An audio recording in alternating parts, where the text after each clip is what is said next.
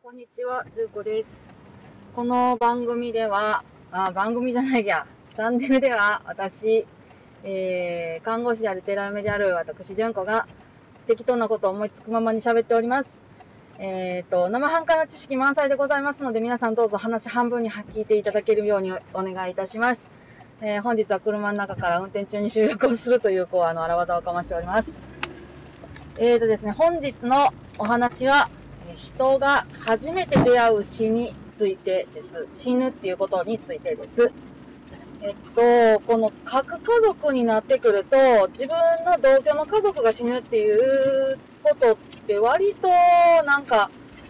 ないんじゃないかなっていうか、すごくレアなケースになって、で、なんかものすごく死が重たい時代になったなっていうのを、実は痛感しています。そしてその逆に、えっと、核家族になって、え離れている親とかが、あの、変わっていくこと、年を取っていくことについて、割となんか、きちんと見えてないな、みたいな、老いっていうのはどういうもんなんかな、みたいなわからへんとか、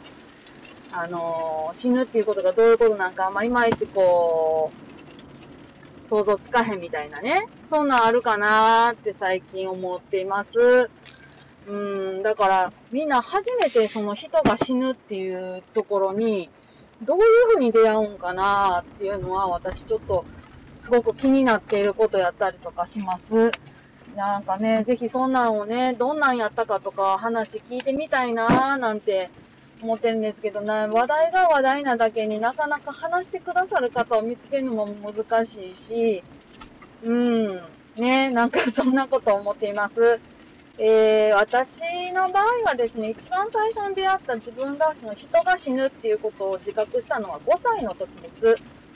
えっ、ー、とね、5歳の時に私がその祖母とも、祖母じゃない、祖父とも慕うようなね、あのすごく偉いおじいさんがいらしたんです。で、なんかね、そのせ、その人ね、お医者さんやったんですよ。ほんで自分怪我した時とかも、あの、結構遠いのに一生懸命車で1時間も2時間もかけて行って、その先生に直してもうたみたいなんですよ。で、私の中に彼の記憶として残ってるっていうのはすごくこう、その人が大好きだったっていう気持ちだけが残ってて、で、あの、私にとってのおじいちゃんっていうのは彼ただ一人です。で、あの、彼が亡くなったっていうのが私が5歳の時やと記憶してます。あの、仏間で、えっとは、あなたは子供だから、あの、お葬式には行けないのっていう話を聞いて、母と父だけが行き、で、私の世話のために祖母が残ったっていう感じなんですよ。ね、なんか、そういう、そのこう、あの、畳の、ちょっと焼けたような感じと、仏間の匂いまでで、どんな花飾ってたかなみたいなぐらいまで覚えてるぐらい鮮明な記憶です。何度も何度も私の心の中で思い出したからやと思います。でね、だから私の中ではその死ぬっていうこと、人とお別れするっていうのとそれが一番すごくこう、強烈な記憶で、で、その次になると、えっと、二十歳になって、看護学生になって、で、えっと、同居の祖母、あの、ある日突然、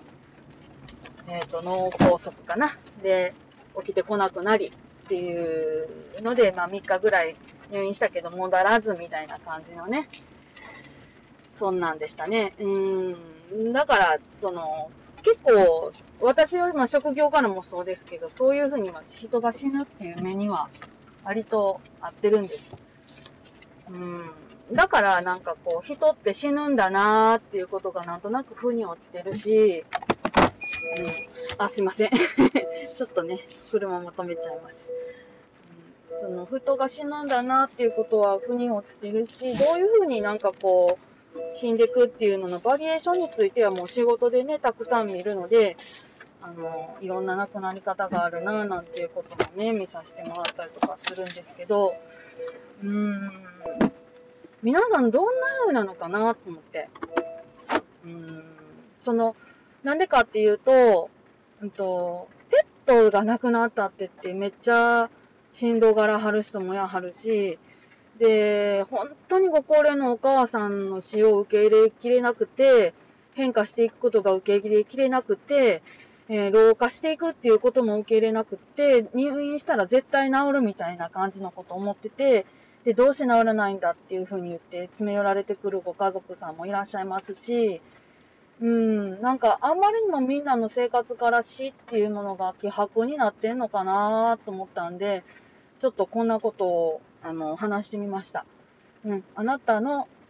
その一番最初に出会った人の死っていうのってどんなんでしたか？もしよかったら、あの、ちょっと考えてみてほしいなーって思います。はい。じゃあ今日はこんなもんにしときます。はい。今日はこれから私は仕事に行ってまいります。